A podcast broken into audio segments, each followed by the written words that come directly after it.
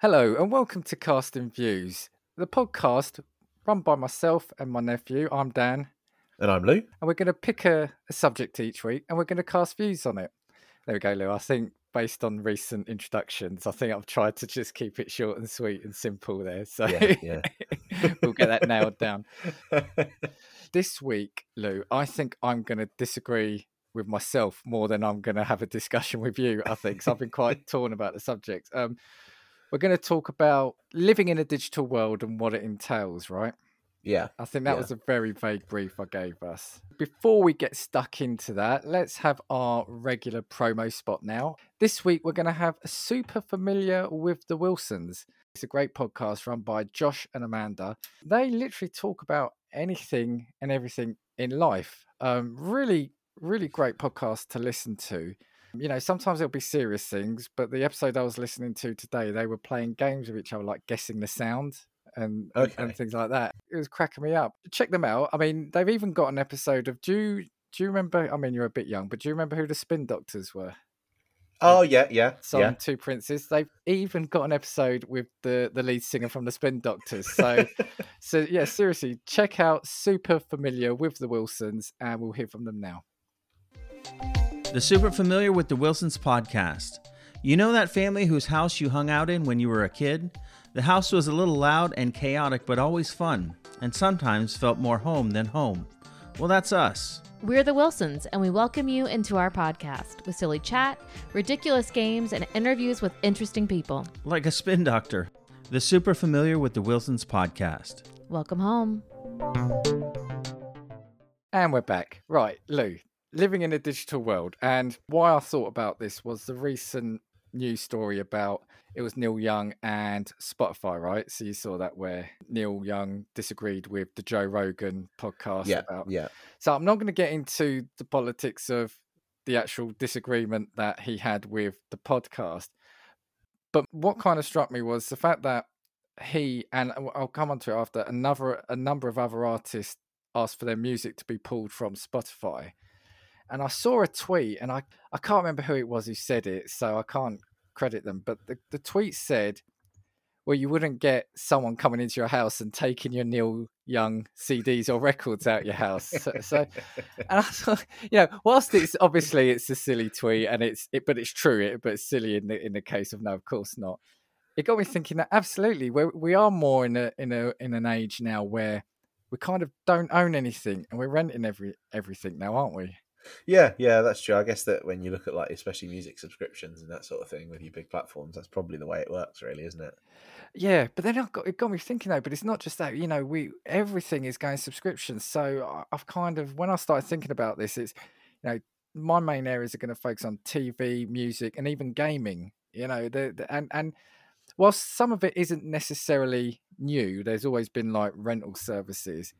The move away from owning things is is becoming more and more prevalent now.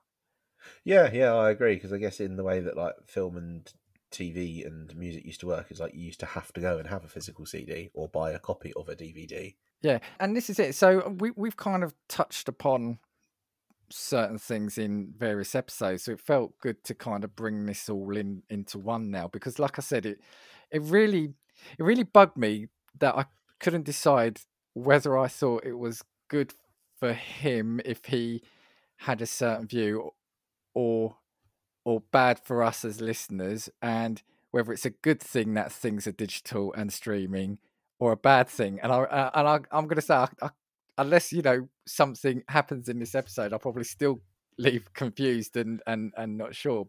I'm not here. excuse me. I'm not here to to argue the the politics of why the decision was made, but obviously he had the falling out. He asked for his music to be taken away. It did. But there's also a number of other artists, also like Janis Joplin, Graham Nash, Stuart Lee, and a and a band called Failure. So it's you know, it's just you could be there listening to it. And now I, I understand there'll be people saying, "Oh, but that's the whole nature of streaming." I get it, but say I'm a Neil Young fan. If I've got all his albums on my shelf, I'll listen to them, and they'll still be there. But now, if if I've got an account with Spotify, I'm going to have to sign up with another streaming platform if he's even on another streaming platform. Yeah, yeah, this is true. This is true. I mean, obviously, we keep. Well, I was going to say we keep joking about it. You keep joking about the difference in age between us in a lot of Yeah, yeah, yeah, yeah, most, most, most, all probably but one episode. Did you? What, what's your view? I mean, have you had much in the way of physical music growing up? Um, it depends. When I was young, my mum had like cassettes, and that was like the first experience. And obviously, our car was old, and so as a result, we had like cassette players, if that Yeah. makes sense. Yeah, yeah, So that was like my first experience. And then when I got my car, it had a CD player, so I had to have CDs.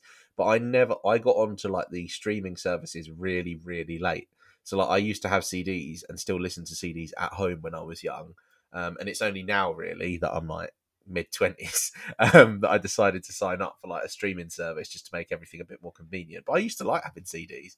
It was cool to have to listen to an entire CD. And it, I mean, obviously you could used to be able to skip them, but I feel like it exposed you to a little bit more than you were anticipating as well. Because now, for instance, I hear a song that I don't like, I'm like skip yeah, straight over it. yeah. But let's go back to your uni days. So what? About six years ago? Yeah, that's so depressing. But yeah, yeah. So if you, if you had like if you if you were with your mates and and and you were chilling, would it be oh let's stick a CD on or what, or did somebody have? Uh, I mean, I'm struggling to remember like when streaming really hit the. Oh, oh no, no, no, no, no! It was like go on YouTube, or it was like someone who, the person that wasn't the cheapest and paid for Apple Music or for Spotify would put their, their track on their uh, their account up. Um, but no, no, no. When I was at uni, there was like CDs didn't exist really, to be honest with you. So that's yeah, six years ago. I only had them for the purpose of being in my car. Although now I actually have just like a Bluetooth system in my car now.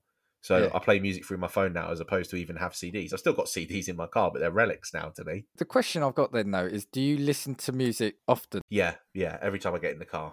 Oh, and you and you listen to it through your phone Yeah, yeah, hundred percent. Yeah, yeah. because this is a thing I found recently. So, so you know, well, we've mentioned a couple of times. So I've got back into, especially through COVID, I've got back into my vinyl records massively. And the thing I found was that I wasn't actually listening to music uh, once kind of streaming hit. Now, I massively love my music. So I remember as a kid, it was at the time, you know, buy the cassette, buy the buy the album, the vinyl, then buy the CDs, right? And I had, I remember having, I had hundreds of CDs, and I remember then getting rid of them because I needed to, I needed some money, so I sold my CDs to to colleagues and and friends. Which, looking back on it now, was such a, you know, I, I hated that, but I, at the time, I, I, you know, I needed to get rid of them, and they were the easiest things to sell. And then I think over the years, I found as streaming became more mainstream, it's like you said, you'd buy a song, you'd buy a single, and you just Yeah. hear that single. And I stopped listening to albums, I stopped listening to artists. And now I put the record on, and especially with records, it's hard that you can't just press skip forward. Yeah, I'm enjoying listening to whole albums again. Even in the car, I generally tend not to like listening to music stations because if a song comes on I don't like it, it bugs me, it really annoys me. And I, you know, I like listening to talk stations more in the car. Yeah. I kind of get what you mean because I think probably the last album that I would have listened to, start to finish, because I bought an album and wanted to listen to it, would have been, I don't know, you know, Cage the Elephant. Oh yeah, yeah, uh, Yeah, Borderlands. uh, yeah, Borderlands. Um, no rest for the wicked. yeah. Um, they had an album. I think it was called Melophobia or Right, right. Something like that. Yeah. Um, and that would have been the last album that I listened to all the way through, just because I wanted to listen to it again by virtue of being in my car. But now I couldn't tell you the last, and that was probably what ten years ago now. Last album that I listened to, I, I wouldn't be able to give you an answer for the last time that I listened to an album all the way through. Yeah, and and I'm not saying that every track on an album is going to be a banger, right? I'm not saying you like every single song, but you know, even a CD, you can put it in, and yeah, you can skip a track. But it just feels like now, and I'll generalize this massively, but it feels like we, as society, have lost the art of listening to an artist's vision of an album. Now, I don't mean that to sound Yeah. really sort of Poetic and all that. Yeah.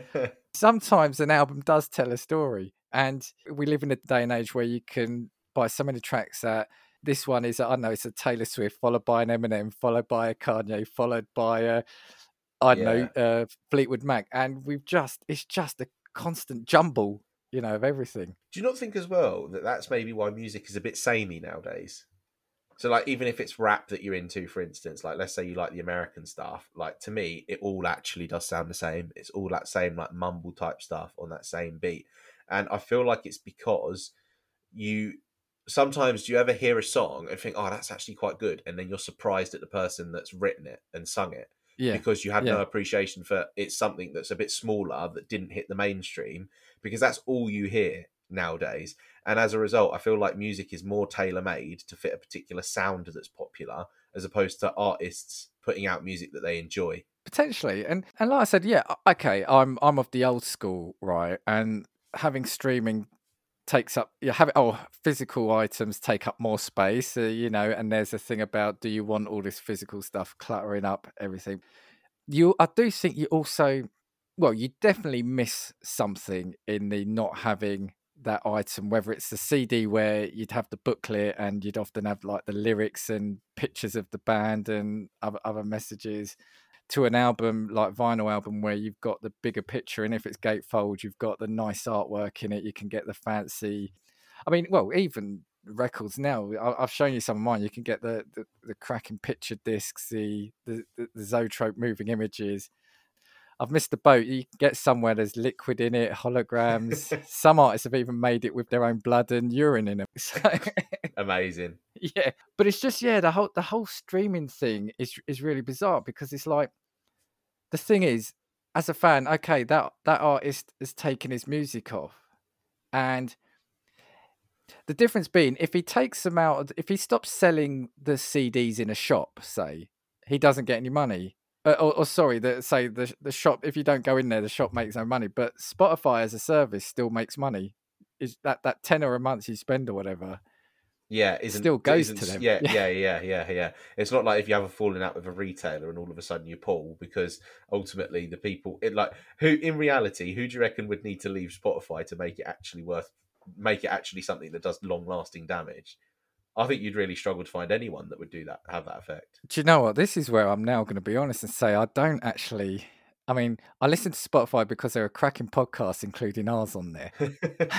I honestly tend not to stream much music. The, the, the odd occasion I've used Prime Music or, or Spotify is when someone's been round and I've used it because they've got a quick playlist, so I don't have to keep running back and changing the record yeah, over. yeah, yeah, yeah. which yeah. people will probably scream and say that you see that's an advantage of streaming which absolutely the convenience is there but i don't know now if if you can if people will pull their their music like that unless there is a specific platform to go to because what i didn't know was he actually pulled his music a few years ago again Okay. now that was because he thought the sound quality was too low Right. but then he came back because basically he said that's where people get music. So I know now there are other platforms like you've got obviously you've got iTunes, you've got Amazon Music now, right? It's true. Now if you know people like yourself or people now are moving to streaming, you've got to ultimately be on there, don't you? Yeah, yeah, it's true, and I think it's kind of forced your hand that way. That's why, in reality, like CDs and that sort of thing have died a death. Because in reality, I think the experience of having a CD and proper flicking through an album is actually better. I mean, you'd sent me the cover. I can't remember what album it was, um, and I turned around and immediately jumped on a streaming service to listen to it. Um, Fickle friends, yeah. yeah, that's that the one. And yeah, I yeah. turned around. I was just like, you know what, this is actually banging. but never would I have turned around and like, for instance, if if one of their songs had popped up on a playlist, I would have never have clicked into them to listen to an album because it just isn't something you do anymore. credit where credit's due. I guess that's what streaming does, and it'll be the same for games, which we'll touch on after.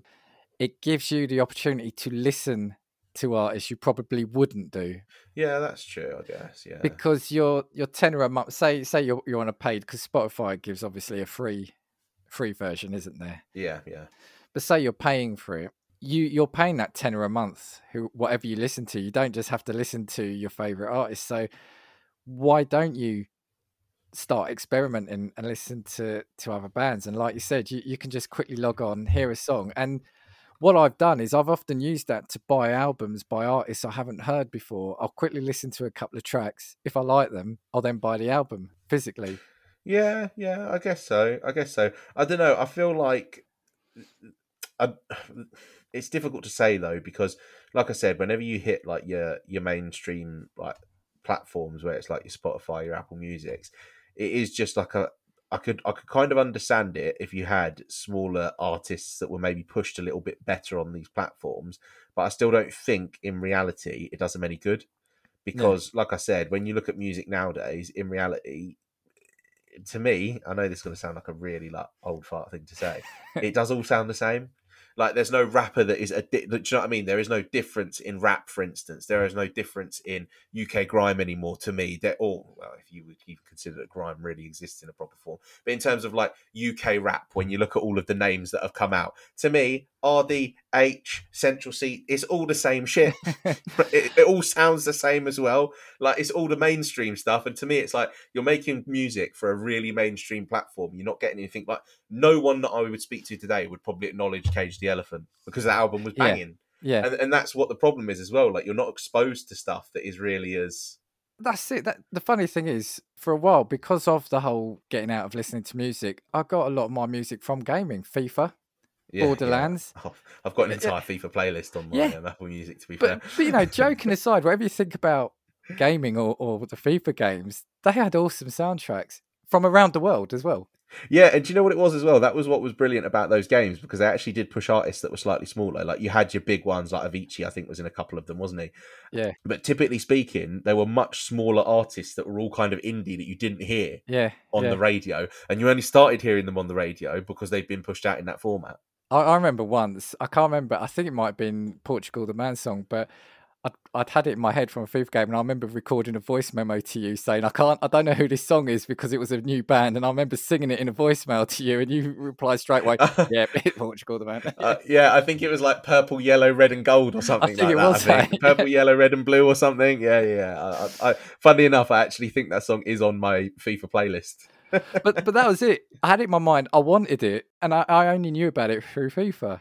But going back to what you said about the music, is it because it's probably easier now to get a record or, or a song onto streaming?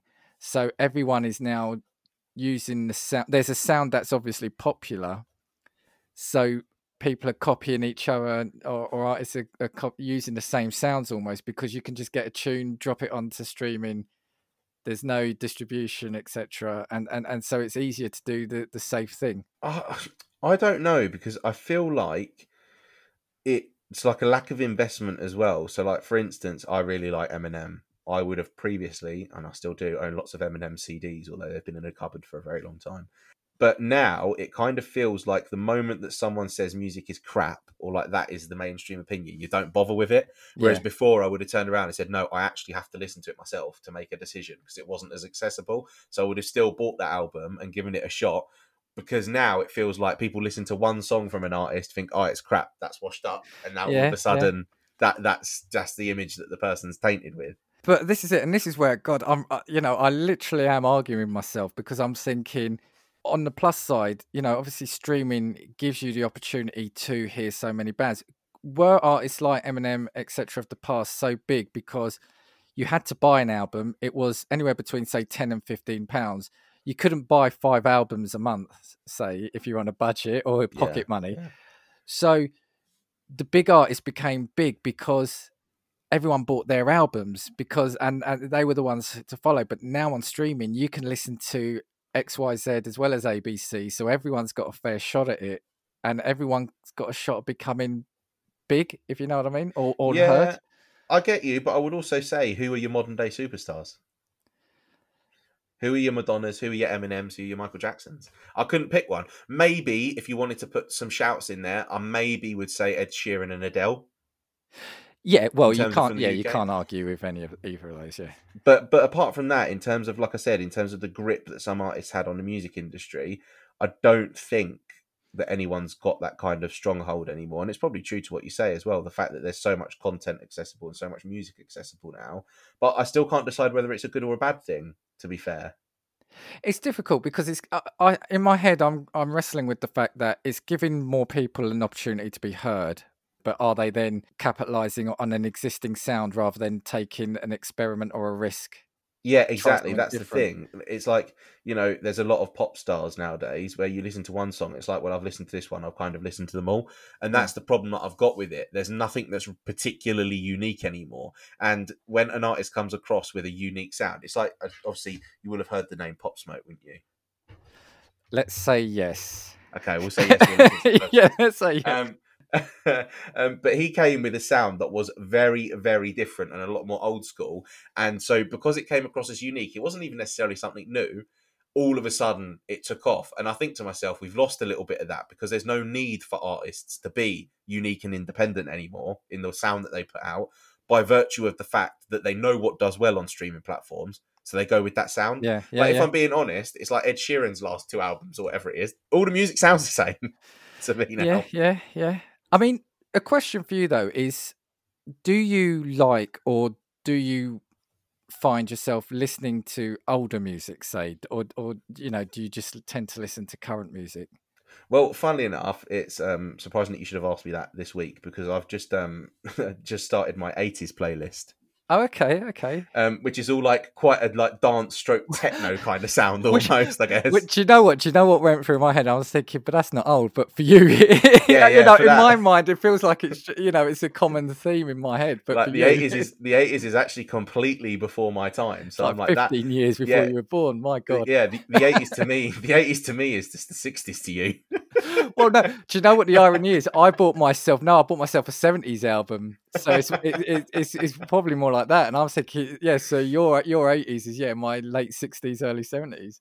But you know what it is as well? Is it's because I feel like I'm going back in time to try and find people that had a sound that I liked because it was a little bit different. So I'm literally going back through all of the eras. Like I've literally got a playlist which is basically exclusively 50 Cent when it comes to like American rap. Because I'm Yeah. like, in reality, 50 Cent still sounds better from the early 2000s and the late 90s than he ever did. This is where I was going with my my my question because we've just had the the Super Bowl just gone, Yeah. and I don't follow American football, but I love watching the Super Bowl each year. Yeah. And the halftime show, you've probably seen the news. The halftime show was all the legends from like 20 years ago. So it was it was Dre, it was Snoop Dogg, 50 Cent, Eminem.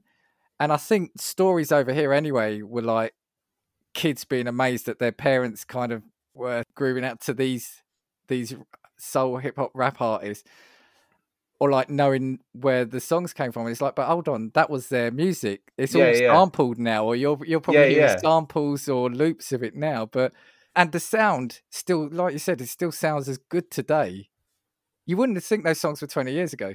Yeah, when you think, when you actually think about how many, there are so many songs that have been absolute one-hit wonders, and artists that have been one-hit wonders now, and no one. It, this, this is the problem that I'm saying with music as well. Is no one feels like they've got any longevity, and that's because no one does anything unique. So if you look at like humongous names that came out, for instance, again, I'm just going to say it in rap, and people won't like me saying these names, but Six Nine actually did have America on strings at one point Right, right with his music. Yeah. Lil Pump at one point with Gucci Gang, even though that song was horse shit, right? Had literally one of the biggest public like rap profiles there was. Like he was all over the internet. And now faded into nothingness, faded into nothingness. And that's because the next face tattooed mumble rapper has come along and they are the next fad. You see, I think this is probably the one big, uh, not divide as such, but between you and me is I think we're pretty much on on the level with everything. But you've just said names to me in that. I said, "Oh my god, I sound like I sound old." But But it's true, it's because back back then Eminem had a particular sound, right?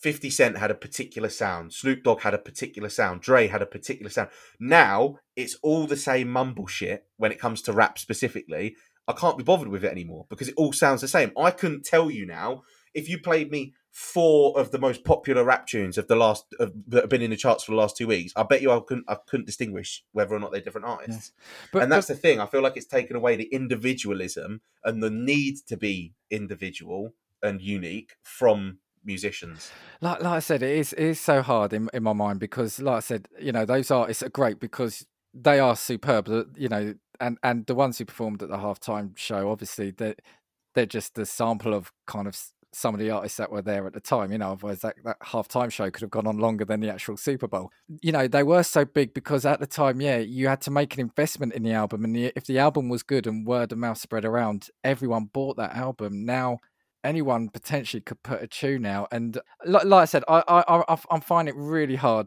to reconcile in my head.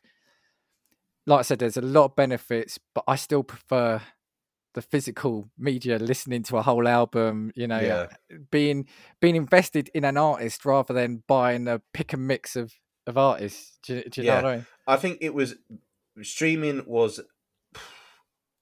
better for the artists, but worse for the fans. Well, better for the artist, I think in a way, yes, but I'm not sure how good it is in terms of how much money they get from it. I don't. I, I think albums probably. Well, to be fair, they get more money from touring. Yeah, this is true. It sounds like they just make like literally pennies off a stream, don't they? Yeah, yeah. Like you need like literally five hundred million streams to make anything that's worth like when you're in that lifestyle. But Um, But what? Sorry, d- b- before we move on, or, or, or your, your point, the, the the thing I wanted to say at the end as well was I also then found another story, and I, I can't remember when it happened, but apparently Spotify you removed a load of tracks as well over what they thought was fake streaming. So Right. basically trying to bump it up. So yeah, they you know there there was a story i think they took off at the time like 750,000 tracks now some artists says that it was a mistake they weren't using anything some probably were but you know and it's not to point spotify because it's probably happened on other streaming services as well but i guess what i'm saying is can you ever totally rely on what you want being there in in a year's time if you want to come back to it if if you don't own it yeah, yeah. This is true because I guess it's obviously as well just deals that Spotify have with record labels and that sort of thing. And if a deal changes with a particular record label, all of a sudden, I imagine Spotify lose the rights to stream any of that music. Like TV streaming, I think I said to you, oh, well, it may have been you, it may have been someone at work. I have got a real bad habit of once once every now and then I'll go through Netflix and I'll go through Amazon Prime and I'll search almost their whole library and add to watch list, add to watch list, add to watch list. Never get around to watching it. Then a year later, I'll come to my watch list and half that stuff is gone. Ah, right, yeah. And I've got a good point on this one as well. Right. So with streaming TV specifically, again, I think this has been worse for people just generally. Because not only that issue in the fact that you actually never watch what you would have watched, all by virtue of the fact that you feel like it's convenient and it's easy, and then it's gone when you actually do have the time or come to watch it. But also, I think it, I think it's taken away from television a little bit as well. Because do you remember there was a period of time where if you wanted to watch a TV show, you had to wait a week, didn't you? Yeah, yeah, yeah, Right. yeah. Whereas now, in reality, people genuinely wait and just avoid spoilers and wait for a series to be on a streaming service, whether it comes out on Netflix or BBC or whatever it is, and then binge watch it. And all of a sudden, it's over like that. Yeah, yeah, yeah. And there's no satisfaction from it. There's no like there's there's no tension that was created by the program to leave you on that cliffhanger that you you then have to anticipate. There's less excitement about programs now because it's like, oh, did you watch it? Yeah, I finished it in six hours. Well, well, that's it. I think we referred to it in an episode. It's like I think we called it, or it's known as destination viewing. So it's it's kind of like, yeah, on a nine o'clock on a Sunday evening, the whole country would be tuned into an episode of such and such a program. Yeah. But now you're watching that probably knowing you probably at four a.m. one morning. I'm Yeah, I'm yeah. watching it at six o'clock the next night because there's no way I'm getting. and and everyone's watching different. And and like you said, sometimes I'm I will put my hands up unless it's something I absolutely have to watch. I'm I'm often one of the last people to the party to watch stuff. Do you know what I mean? And and I'm trying to avoid then conversations at work because everyone's binged the, the whole series in the first couple of days, and I'm like, hold on, I've just seen the first episode. Can you can you have this conversation in the other room, or you know, can you come back to me in two weeks? Because everyone is you know everyone is watching it at their own pace, which again is great. People, you know, like I said, people will be saying no doubt at us. Well, that's choice. I want to watch it in one go, and and and I'm not saying that can't happen, but I think it's take like you said, it's taken something away from TV. Yeah, because the other thing that I would say of that as well, and I don't know if you might feel similarly, do you feel like in the last 10 or 15 years, you've watched as wide a variety of television and entertainment as you did watch, let's say, in the late 90s? No, no. The easy answer to that is no. I agree. And as I've gotten older, I've realised because you scroll through Netflix or you scroll through Amazon, or you flick through your TV channels, you realize there's nothing really that you want to try. And in reality, that's a bullshit answer as well, because there is definitely stuff that you might be interested in. But what you do is you put on Breaking Bad, Yeah. or you put on Narcos, or you Yeah. put on uh, Game of Thrones, never watched it, or you put on, do you know what I mean? Something like that. And it becomes your old faithful just to watch something for the sake of having something that you like to watch. Whereas previously, when it was on television, you would have watched the show and been like, I need to get some interested in something else because I'm not going to see this again. Absolutely. Two things. One is, I guess there is an element of time because you sometimes have less time of an evening, so it's easier to put something on that you, you know you're going to watch, right? But also, are we losing a bit of what's the word? Patience, like with with TV. So I can't. Sometimes it's like, oh, do I want to try this new thing? No, tell you what. We'll watch the thing that's comforting to you because I'm busy. uh, It's just going to be on the background. So in my house, I'll tell you exactly what's on a loop all the time is um Modern Family Right. and Brooklyn Nine Nine. yeah, yeah. Chances are between you'll probably find that playing on loop. Then, you know, my other half she loves a lot of the crime programs. So you'll have like I don't know, Law and Order. She loves like Father Brown, Death, Murder in Paradise or Death in Paradise. But it's the same stuff. She'll watch the same things over because a, a lot of the time, I think now because we've got the ability to watch stuff we we like and not watch stuff we or have to watch stuff we don't like you can just have it on in the background while you're doing other stuff, while you're doing paperwork, while you're getting a dinner ready, while you're looking at your phone, while you're checking the football scores, and you're just watching the same things over and over again. Yeah, and, th- and that that is actually, I think, the biggest problem because you don't try anything new. Like if I turned around and like I have the conversation with my girlfriend, for instance, we turn around and we say, "Oh, do you want to watch something? This, this, this, this, this," and you you suggest a new show, and it's kind of like uh, whether she suggests it or I suggest it. Oh, I don't like the look of that. And then you end up watching yeah. again something that you've watched six times already. You put a film on that you've already watched. And one thing that I'd also ask is that if you were to sit down and watch something new because you said, okay, I tell you what, this is supposed to be really good. How long do you reckon you'd get into it before you decided to look at your phone or do you know what I mean? Like there's a lack of even want to pay attention because it's like, well, you can move I, on. Yeah, I know what I like. I could be watching something that I like. Why am I even giving this the investment of the 10 minutes that it's going to take me to get involved? I've done that so many times, and the thing is, I I'm a big advocate. Uh, you know, I will always say you've got to give a series. Say it's a series, you've got to give it two episodes because the pilot is often filmed months before and is often totally different to the main show. So you've got to give characters a time. But I'm like, "Do you know what? I don't like that. Move on to the next series I wanted to watch. Move Yeah, on to the next series. Tell you what, let's stick Brooklyn Nine Nine back on. Yeah, know? yeah. It, it's just a con- like a consistent, like perpetual cycle of misery in reality. But the Game of Thrones thing, right? I, I remembered something else though that streaming does give you the beauty of, especially when it's binge, is you can now review or read reviews and and only watch programs you do want. Now, the reason I say Game of Thrones is I absolutely loved Game of Thrones, right? I still do. It's a great show. But the last series for me was such a letdown and it almost spoils it. Now, I, I've rewatched it recently. I actually left the last season off. I kind of left it. I watched the first six seasons. But can you imagine if you're doing that over six years on a week by week basis?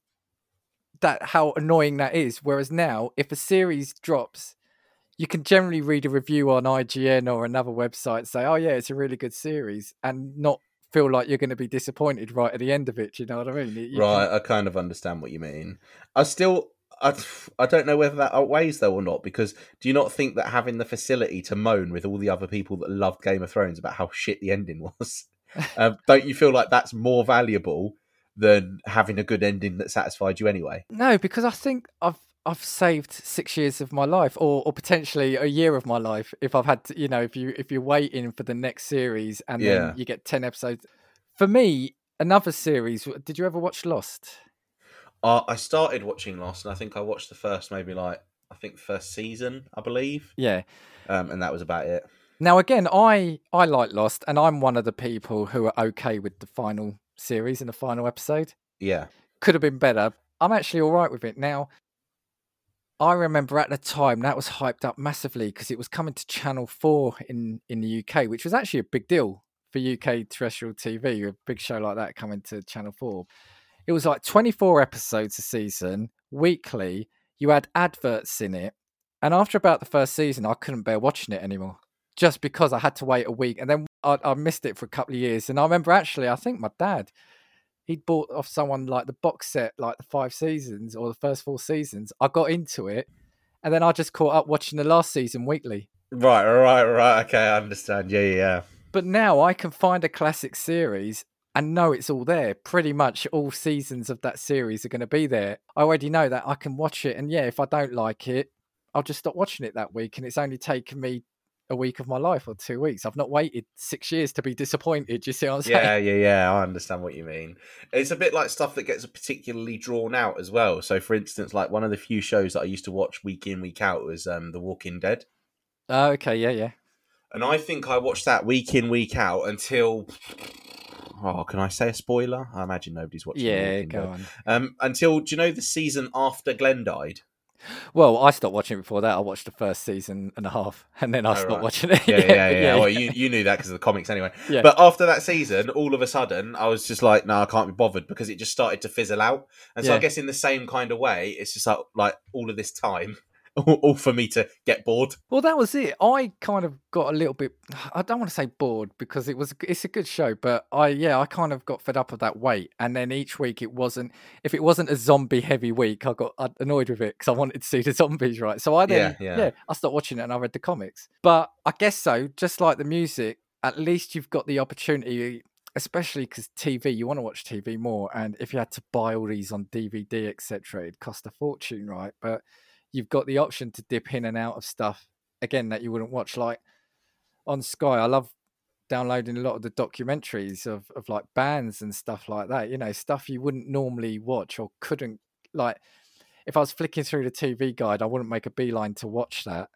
Yeah, but i can get it on demand yeah, yeah, yeah. yeah. I and, understand and, what you mean. and stream it whenever i want you know I, I can watch a program and if i don't like it just stop watching it Do you know what it is as well, though? Is again, the problem that I've started to find is that when you look at the big streaming platforms, your Amazon and your Netflix, they all pump out original content now, don't they? And in fact, Yeah, I think yeah. the majority of the content on Netflix is actually just Netflix original stuff. But I also feel like it's been pumped out at such a rate, and that's because they know we have to grab people quickly because this series will be done. If we put eight episodes out today, people that watch it will watch it by Thursday.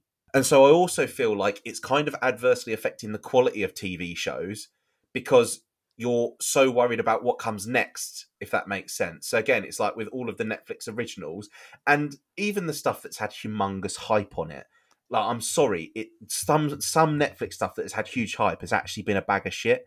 Like I know that you won't like this. Bird Box was a bag of shit. oh yeah no i watched it i watched it late but i liked it i thought it was all right it was enjoyable i could watch it Yeah, and, and and that's the thing for me. I feel like all of a sudden it's just something gets hyped up because they know that everybody's going to be watching it and over it. And in reality, it's kind of like if you saw a film by if you used to watch go and watch a film by a particular director, or let's say ITV used to put weekly shows out, don't they? And the BBC used to put weekly shows yeah out. yeah If you look at any of the dramas, in reality, the BBC do better dramas. yeah I'd, I'd go with that yeah I would I would say. I always just stay away from stuff that's ITV because I just take the assumption I'm probably not going to enjoy it because I don't like the style in which they do dramas, right? Whereas now it's your your your everything gets particularly hyped and I feel like you've not got that consideration because everybody still watches the same shit that gets churned out anyway. Does that But- make sense? I feel like I'm kind of making sense. But you not are you not open to the fact that now though that you can with like their on demand platforms and stuff, you can watch it and try it. So I I I, I get maybe a few years ago you wouldn't have made gone out your way to watch that. Do you are you not tempted to try it if it's on like Netflix or if it's on the i ITV player, whatever they they're called ITV Hub, whatever it is. Yeah, m- maybe, maybe I've got more of a willingness to try. But again, specifically when it comes to like the Netflixes and the Amazons who pump content out quickly, for me, I haven't watched a Netflix original in ages because I'm like, they're all going to be crap.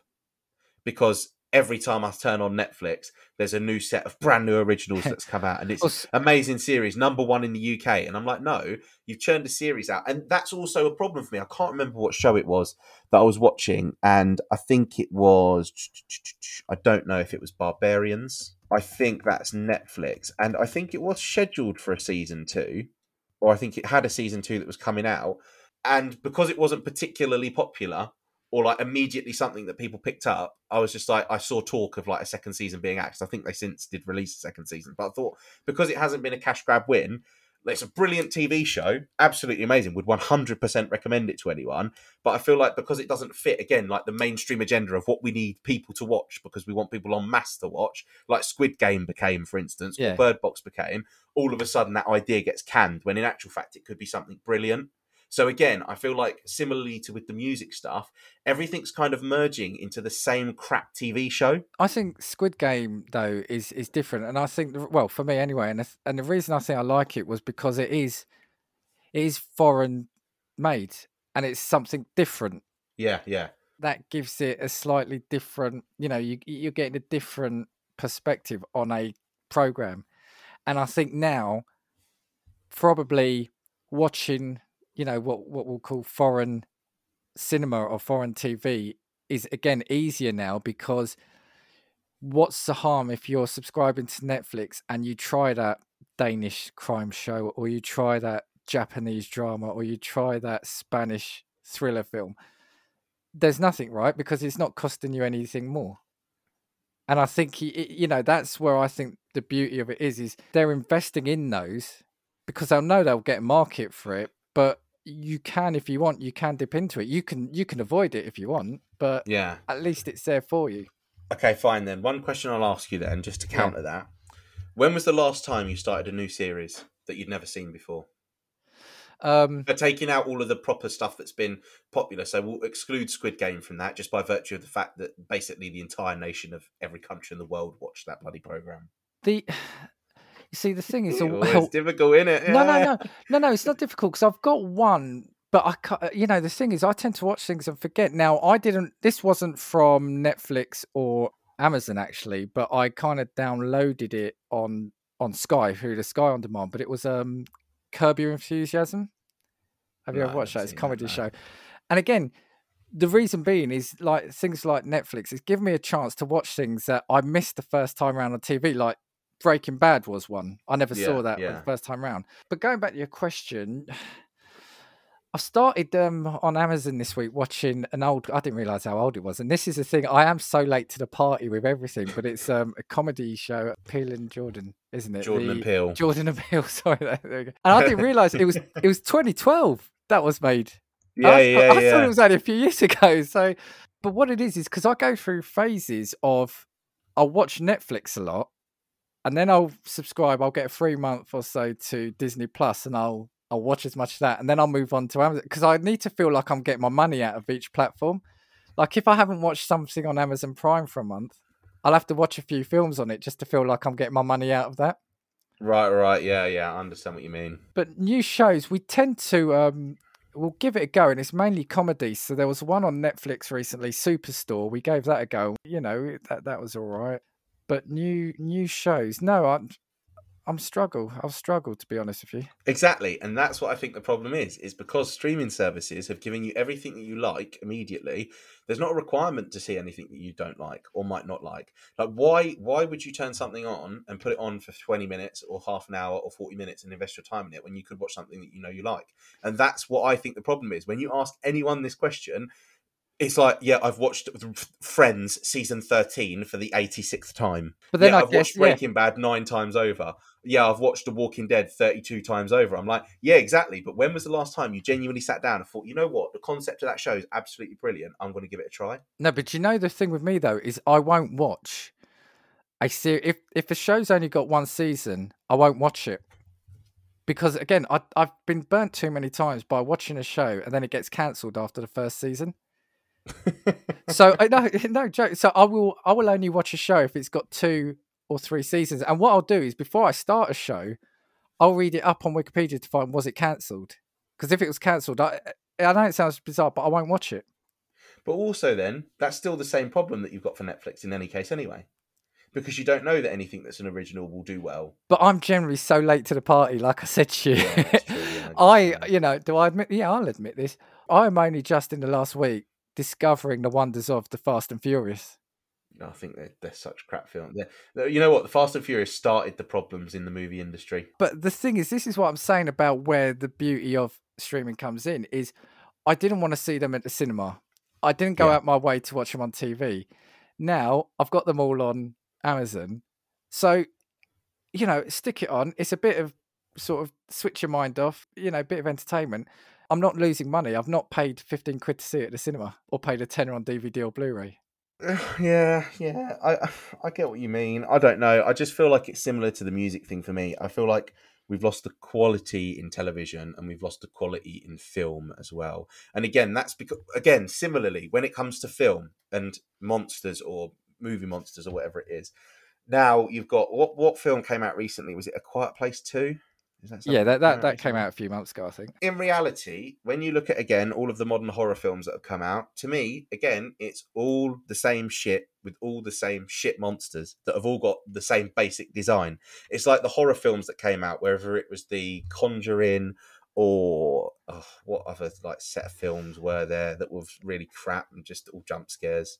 Uh, but films like The Conjuring, and then they pump out six of these films, and that's because again, what they're doing is they're suiting what is super popular and there's nothing quality that comes. It's just the same shit churned out because they know this is what what, I say to you though is the problem not that there's so much of it, but that Netflix or Amazon or any other streaming service is the home for all these films. Whereas if they come out the cinema, it wouldn't even hit your radar, but you'd go see the one you want to watch. But you don't buy a ticket for all the films. You switch on your streaming service and they're all there. And so you what you might watch them and you don't like it because you think they're all the same. You see what I'm saying? Is it to use your analogy, the music where we're now saying there are so many artists sounding the same? But if you if you go back 20 years and you just bought the one album, you loved it, that one artist. Now, if I went to the cinema, I wouldn't watch 10 different films on, in the same genre necessarily. I'd go watch that latest paranormal activity, say, because I know I like them. I understand what your point is, and I'm going to be really honest as to why I disagree with you. I disagree with you because it doesn't fit my narrative. So that's why I disagree with you, basically. Well, I think that means you agree with me then. No, no, no. I, I understand what you're saying, and, and I get what you mean, but I feel like it, it- like a lot of film and TV has been a kind of flat, cop, like a copy paste job. Because again, let, let's take this for instance. If I was to talk to you about the best musicians that have ever lived in terms of the music they made, the impact they had, that sort of thing, your musicians would likely be from the 90s, perhaps early 2000s. When you look at the biggest names, they'd be your Madonnas, your Michael Jacksons, your Jay Z's, your Kanye Wests. Do you know what I mean? You see, now I disagree with you there because I do love my music. Maybe in certain genres, like I've not kept up with, say, the rap or hip hop, but I I will buy brand new debut art- albums from new artists because you know I'll, I'll I'll hear them, I like them, you know, and I'll give them a chance and I listen to them. If I said to you who my all time favorites are, absolutely they're going to be from the '90s. It'll be Oasis, Nirvana. Yeah. Obviously, the Beatles rank up there, even though I wasn't around when they were, you know, a band. I will still listen to new stuff because I love discovering new music. Yeah. But when you look at the quality, for instance, then of the music, or you look at the uniqueness of the sound, or similarly when we talk about film, when you look at film as well, again, my question would be a little bit similar. When you look at the best TV and film that have been created, I couldn't pick anything made in reality post 2010. Is it not different though? Because one, you're getting older. Two, times you know where the kind of the inspiration and what's going on in the world. I, I know we're digressing a bit here, but the inspiration of shows changes, and we live in a world now that's dominated by reality TV. Say so, most TV. uh, You switch on normal terrestrial TV, it's just reality stuff. It feels like.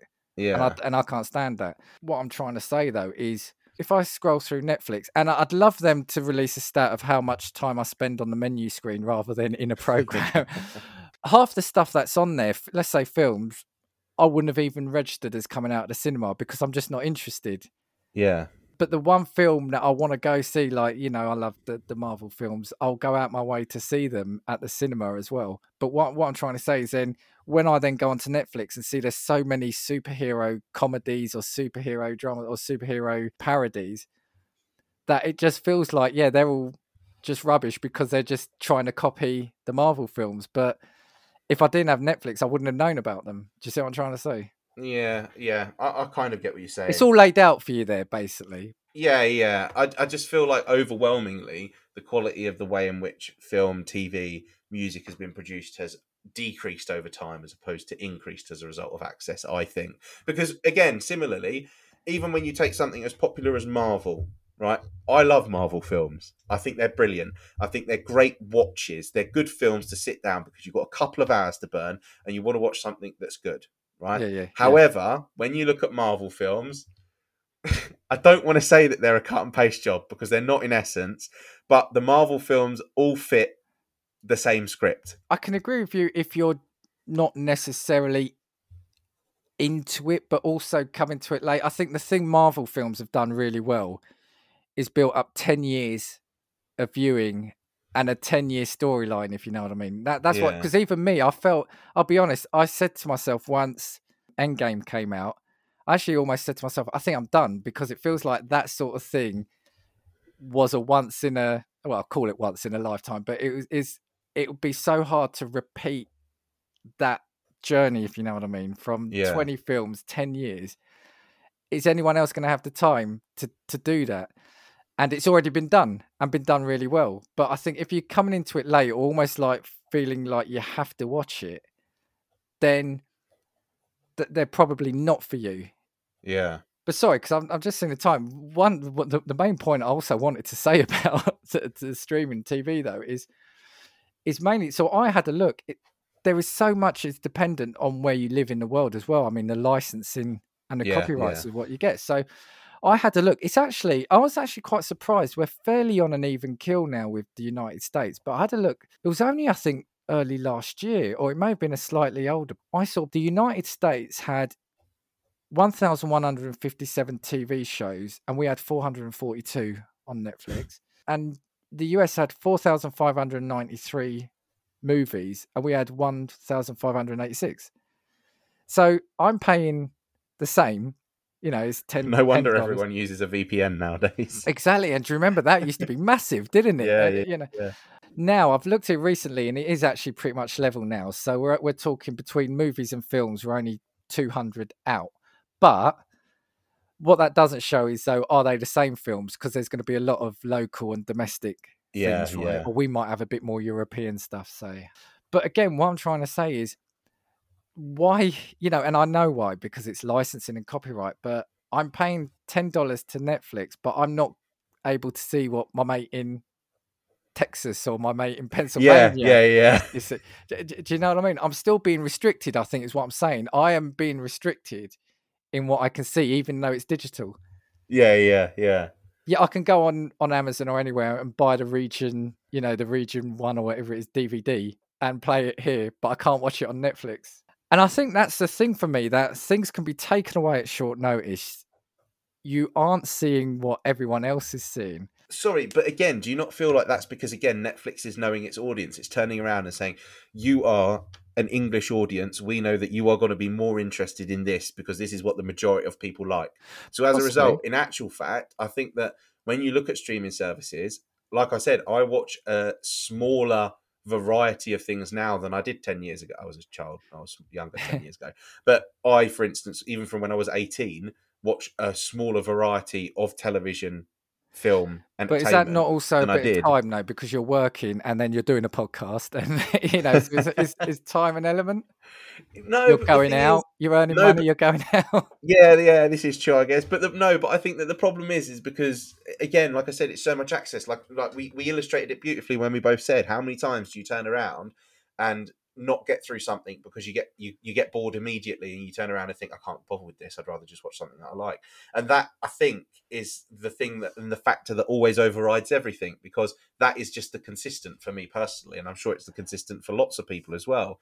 So I just Well, that's what I had. I had streaming is obviously great because you you're not spending a fortune on DVDs and physical items.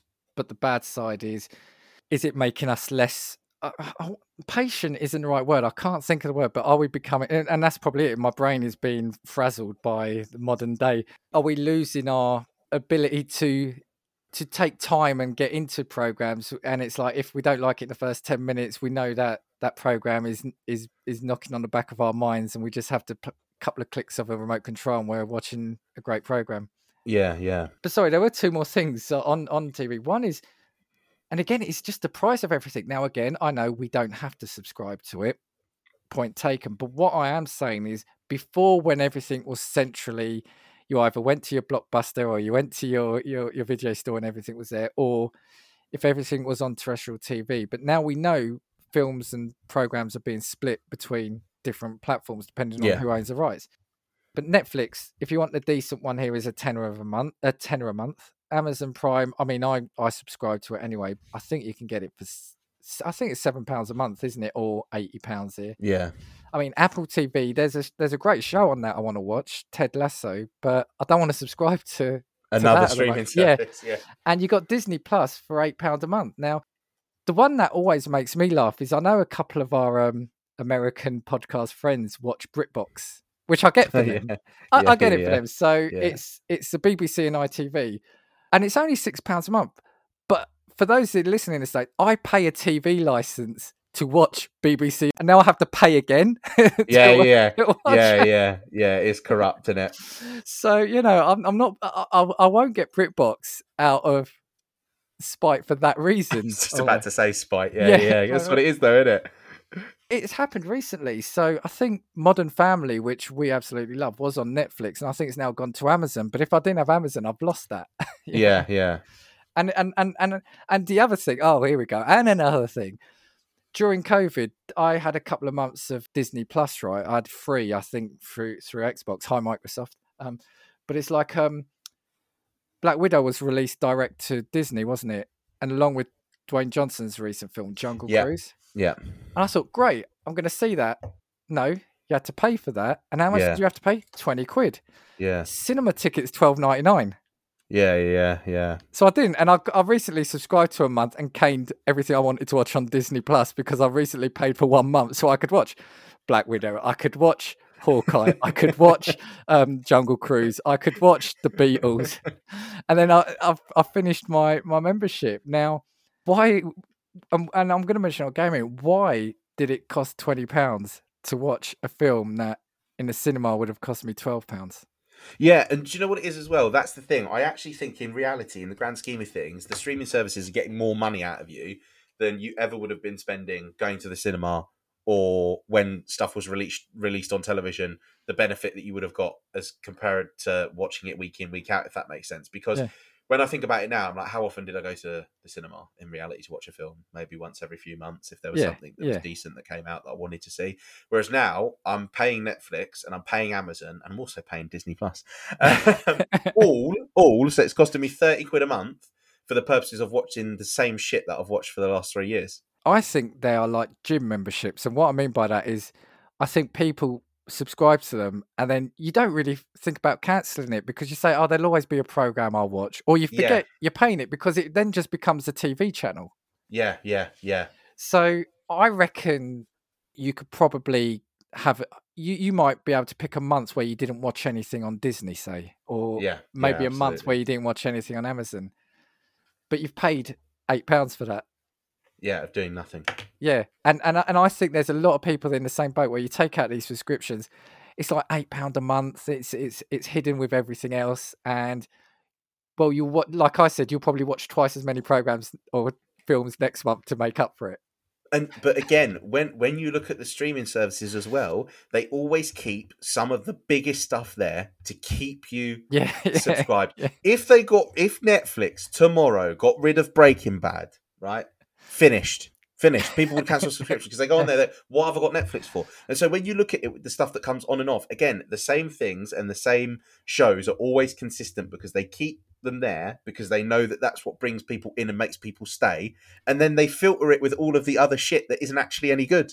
And that's the problem. But again, I still pay for it, and I still will because I'm a mug. We do, and the thing is, right? You could probably buy the complete series of a show you're watching for maybe eighty quid on DVD. Yeah, not yeah, probably not even in reality Yeah, nowadays.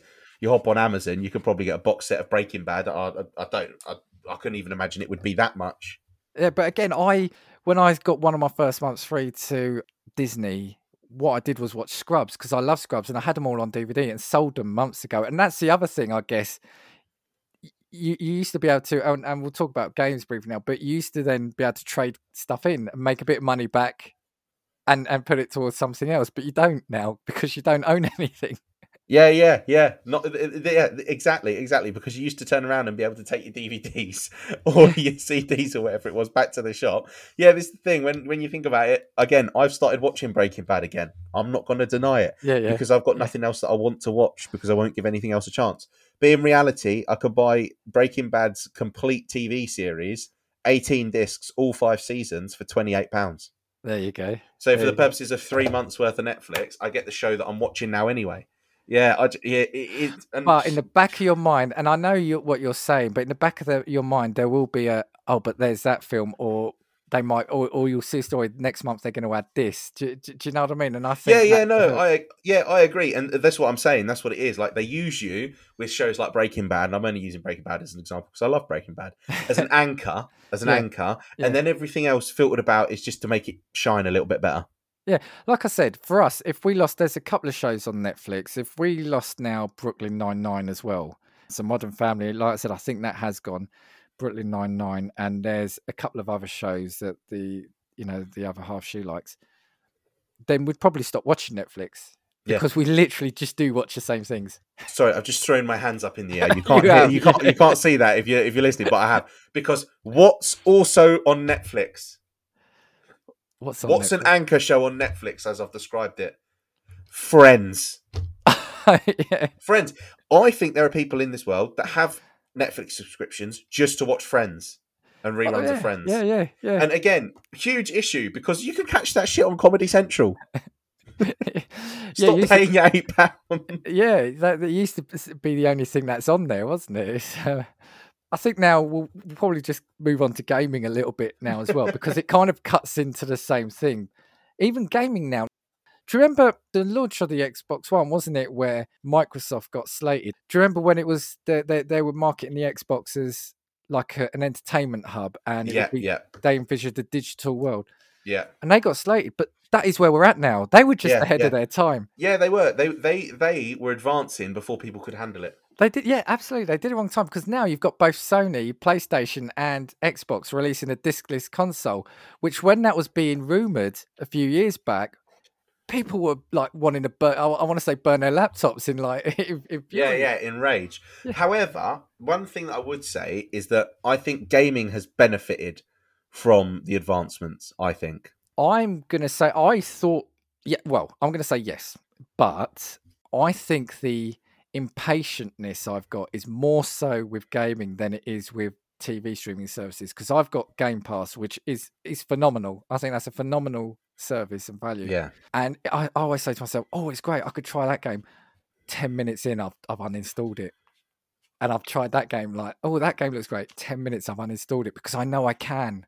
yeah, yeah. And some games I've installed three times because I try and have a go, but I don't like it. But I'm trying it because I feel I have to.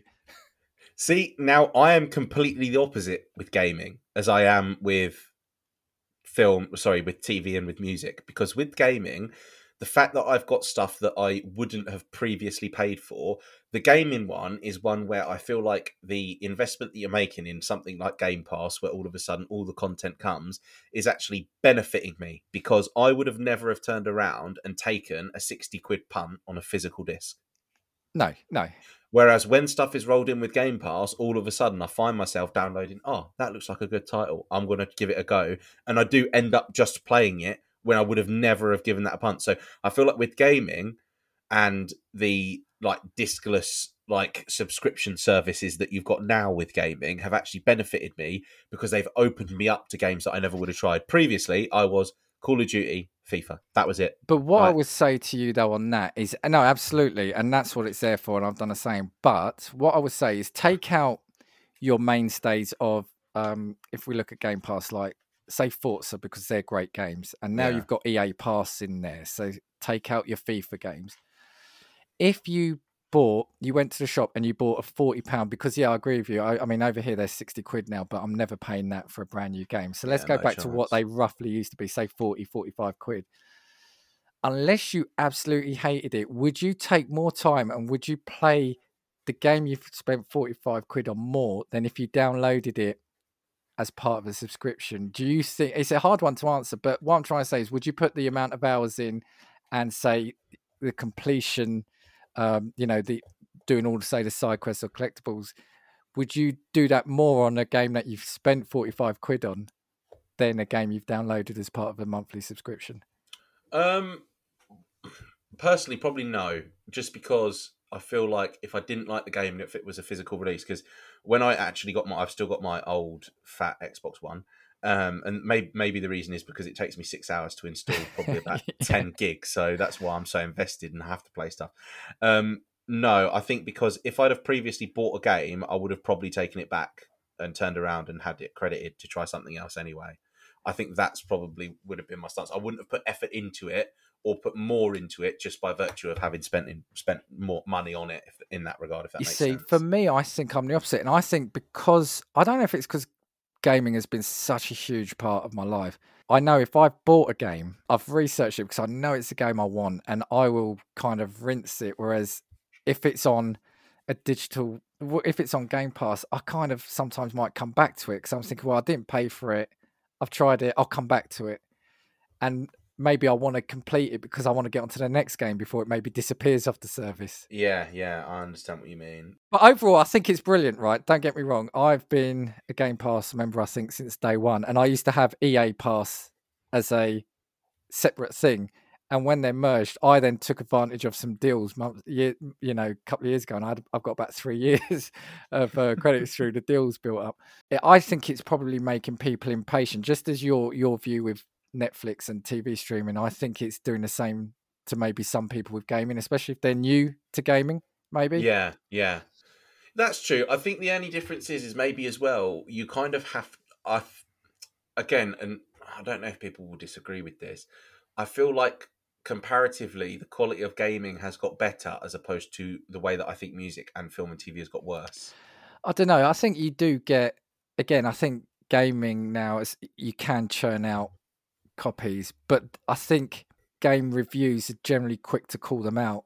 If you know what I mean, to say it's, yeah. it's a shoddy copy or it's there's no fun here, or or I've seen better PlayStation, the original PlayStation games than this one. Do, do, do you know what I mean? I think I think the difference with games is you there is enough out there to say to find out if it's a if it's a good game or not. Yeah, I just feel like as well because it takes more effort to get people invested. Because obviously, game playthroughs in reality, what would you say like the the most average basic game playthrough is? Let's go on like a Call of Duty campaign. It's probably taking Yeah, six or yeah. seven hours, isn't it? Yeah, so yeah. I would probably say that's the minimum baseline. Anything that's any more decent than a Call of Duty campaign is probably taking you 15, 16 hours plus, probably, isn't it? yeah, yeah.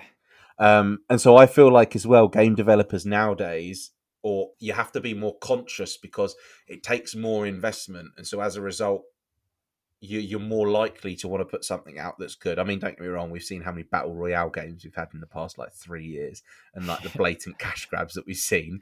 But I think generally speaking, I've become more more satisfied with gaming comparatively to the way that I've become more more dissatisfied with film and TV. the thing about gaming is, like I said, out of the three things now, let's say music, gaming, and TV, I would prioritize gaming. Yeah, I, I get more, still more enjoyment out of gaming, and I probably put more time into gaming than I do anything else. yeah, yeah. So I will always find enjoyment from these systems. My my the only concern I've got, and I was thinking about it, is at the moment you can go to a Tesco, a Sainsbury, you could go to an Amazon, you can go to a game and buy the game.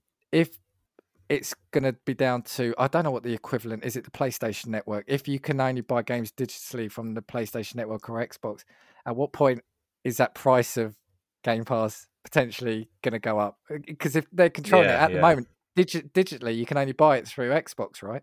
Yeah, yeah, yeah, yeah. So that's the only concern I have is, and and and you could say it's the same about Netflix or anything else. The difference being is at the moment, games you can you can pretty much get anywhere.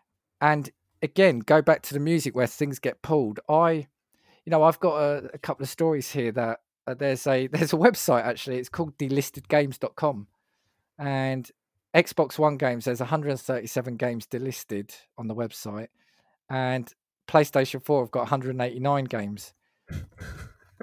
There's been mistakes in the past where games have been accidentally delisted and you couldn't even re-download it if you've owned it. And and like recently they made did you ever play the F.E.A.R. games? I don't think so. No. They made them backwards compatible and I thought brilliant. I'll, I'll buy it online. You can't buy the first one because I don't know if it's a licensing thing, but you still have to have the physical disc. So it's listed. Right, if you go into the marketplace, you can see it because obviously, if you've got it, it will download that version. But I can't buy it. Whereas if the game was still about and being made in, and it's physical, and, and what that's actually done is, you know, the um, shops, Yeah. it's actually what is like a, I don't know, a 10, 15 year old game. It's actually pushed the price of that up to 15, 20 quid now because I think they know. so I'm just concerned about prices and the fact that digital games cost as much as they do in the shops. So I would have thought the packaging, you're taking out the packaging, you're taking out the physical disc, you're taking out the distribution, you're taking out. Right. Okay, Shop margin. Yeah. Yeah. Yeah. Yeah. But why is the new like uh, uh, the the one I looked at was a recent WWE 2K game. It's fifty nine ninety nine online, the same as it is on Amazon. But you know you can buy the then the digital deluxe version for a hundred pounds, but you get nothing physical with it. Yeah, yeah, that's true actually, because I would say the the comparative cost between your subscription services is probably well, again, it depends how much you used to buy films. But let's say you bought a DVD a month. In reality, your subscription services are still cheaper than your DVD a month used to be. Whereas gaming has stayed consistently at a high price and everything's changed because it's true you don't get the sellback feature by having a CD. You don't get anything physical. It's all digital. You can do nothing with that content once you've purchased it by play it and yeah, you're not getting anything tangible. So yeah, maybe the cost should have come down as well.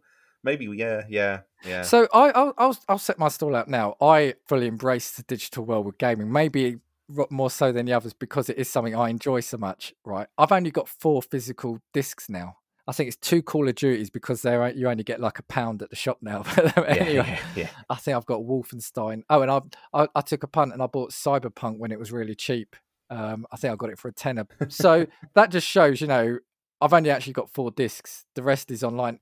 When they do their weekly sales or their sort of regular sales, they they slash the prices brilliantly, and I'll pick up a load of stuff digitally along with Game Pass. But yeah, I can't buy a new game like I would from the shop because sixty quid digital. I don't get it. Yeah, that's true. To be fair, because it, it, it is true. Like I, I, I, feel like when I was younger, I used to be able to go and get like a PlayStation Three game for what was probably like thirty five pounds or forty pounds brand new, and the cost crept up and crept up, and then all of a sudden the digital releases were actually at some points more expensive than the shop Yeah, versions. yeah. I remember you could go into like a Sainsbury's and pick a Call of Duty up for like fifty quid, and then or forty five quid. You go on the Xbox store, and all of a sudden it's like fifty nine ninety nine, like you say. And Yeah. you think, well, hang on a minute, how has that worked? I get they probably at the moment because they are being sold in shops, they probably can't undercut them because they know maybe it's it's it's where that tipping point is, and it may have already happened. Are more sales online than they are in shops because you don't want to piss off the shop if you if you start selling it for twenty quid, but everyone's going in and buying them from game. Do you see what I'm saying? Yeah, yeah, this is true, and I think that maybe that's that's. Do you know where Blockbuster fell off the edge? Yeah, oh yeah, yeah, yeah. The the the whole game stores, just generally, I'm not talking about the specific game stores, um, but game stores that sell games maybe will die a death the moment that all of a sudden everything does become digital. Because it's true, I was skeptical of having stuff digitally, whereas like you say now, I have an old FIFA that's um, uh, a physical copy.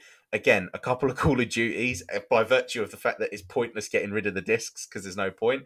Um, and then I've got a couple of like old 360 games that were like backwards compatible. Whereas now I use Game Pass, everything's downloaded. And like you said, even with the sales, I went and bought FIFA this year Yeah, only by virtue of the fact that it was half price on a sales week. yeah, yeah, I would have never have paid 60 quid in store. So maybe the point at which everybody does shift is the moment that all of a sudden you just dropped your Um, mic. I just dropped my mic on me. He's that angry. He's that Yeah, yeah, we'll that one. Um, is the point at which gaming genuinely becomes a Netflix. So Xbox will turn around and say, right, our streaming service, you get all of the games that we release in house on our platform.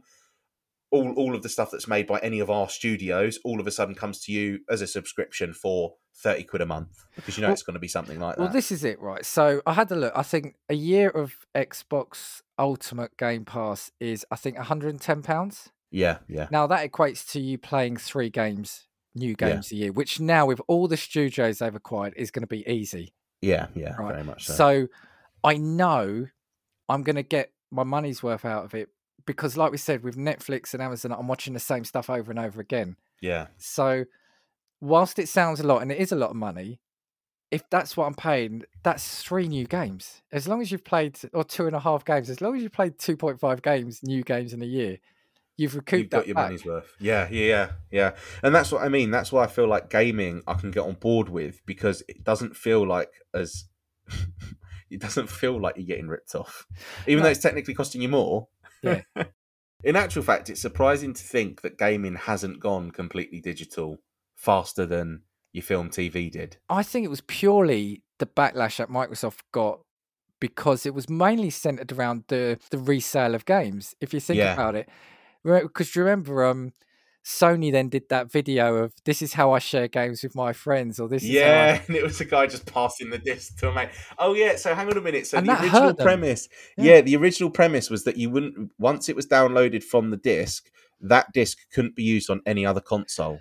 I think it was that, yeah. But but that if you think about it, that is technically still the vision of digital gaming in the, uh, dig- online only in the future, wasn't it? You did you wouldn't have owned the disc to give. Yeah, to yeah, anyone. yeah, yeah, yeah. And that I, I remember that really hurting Xbox. That really hurt Microsoft. Because they backtracked on it, didn't they? Obviously, because then you could all of a Almost sudden, everything, yeah, Yeah, yeah, almost everything. But but like I said, yeah, uh, I'm I'm actually surprised because it just felt like that was easier. I mean, not having to get up and change a disc. you know, I mean, how yeah. lazy is that? But yeah, yeah. but but it's true and and now you know the beauty of just flicking through the library downloading a new game i'm all on board for it i just do wonder about the future and what the price are because game pass does feel too good to be true right now Yeah, yeah, I agree. And I think that once the shift happens to the point at which games, because the thing is as well, I feel like it will start to happen with game companies. For instance, it, it won't happen with necessarily the big boys like your Call of Duties that release or like your FIFAs, but there will be games that all of a sudden just don't release in a physical format. yeah well you know well actually having said that you just remind me the way we're going to keep it low is because they've now bought activision and we'll probably get call of duty in game pass and playstation console Yeah. game buyers are paying it to be on Yeah, yeah, yeah. Oh, and, and the other thing I'd had written down here, sorry, uh, just briefly, was Microsoft Office now comes in two flavors. You can own it outright, or you can lease it. or you can lease it. Now, Yeah. and then I had a look, and I realised I've leased it for the last couple of years. I remember now because again, I've got good deals on on Amazon, say. But it's like I had a look at the website now to own it for Office Home and Student. It's 120 pounds. Yeah. And for the Office 365 personal, it's £60. So the problem is you think, right, well, I'll get two years at that. But then at, at some point, you've then either got to lease it again if you want it or yeah. buy. Or buy it anyway. and, and, you know, you look at it and they sell it by saying, well, with the Office 365, you get updates and you'll get the latest version. It's like before, it used to just be a package you bought, installed, and you wouldn't even upgrade it. That was it. You had that for about five or six years. Yeah, yeah, yeah. There would be no upgrades, and then all of a sudden, when you did get your next Microsoft package, it was like, wow, look at what they've done. Yeah, and it's like, oh, but with this, you can have it. You can have ten licenses. Like, how many people do you think's in my house? I, just- I, d- I, I don't know. I, I just think, I think that's kind of what I wanted to say and tie that in is that. Oh, well, we didn't even touch. I know we mentioned it in another episode about all. If you want to watch sport, you have to have about five or six different Yeah, yeah, subscriptions as yeah, well. yeah.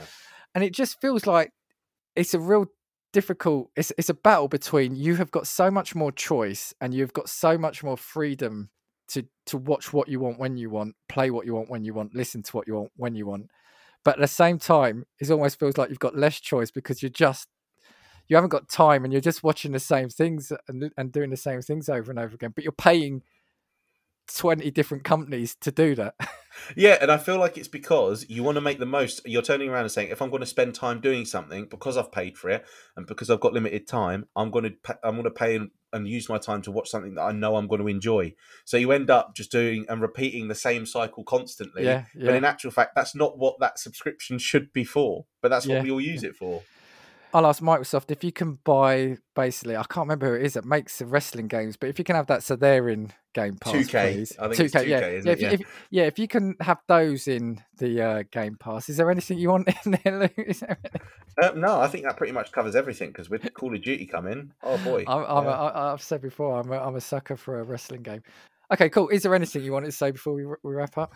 no, but now I'm going to have to go and put SmackDown versus Raw on my PlayStation Two on. Well, I've actually got. Um, I bought in the sale recently. I bought Watchdog Legions, which again was oh one I- god, Watchdog was brilliant. I didn't want to go. I never went out and bought it, but I saw it online. It was it was in the sale. It was cheap. I bought it, and I'm loving it. So Yeah, yeah, Watchdog. I remember playing the first one. Never played the second one. The first one was absolutely brilliant. Banging Yeah. soundtrack as well. If yeah, anyone's yeah, yeah. wondering. And I've missed the second one, and I've gone into the third one.